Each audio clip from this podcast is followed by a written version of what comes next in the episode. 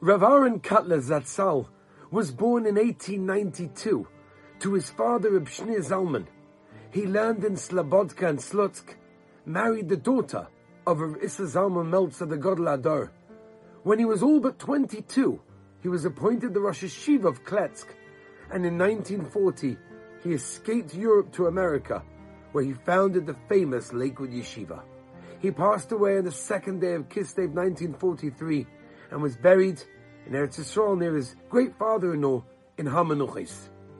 One time, eight Bochurim came to Rab Aaron to be farhered for the yeshiva, and they all prepared a piece of Torah to say.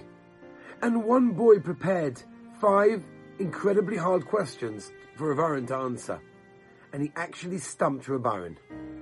Fifteen years later, this Bochur meets Rab Aaron, and he said, Rebbe, do you remember me?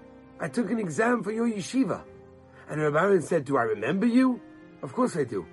I couldn't sleep for three weeks after you asked me that question.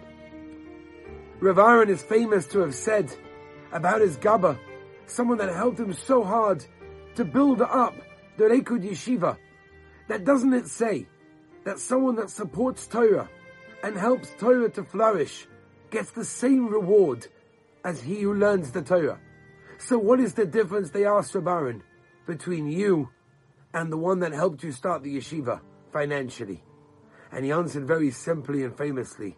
He said the difference is Olam Hazeh and Olam Haba. In the next world, true, will maybe be equal.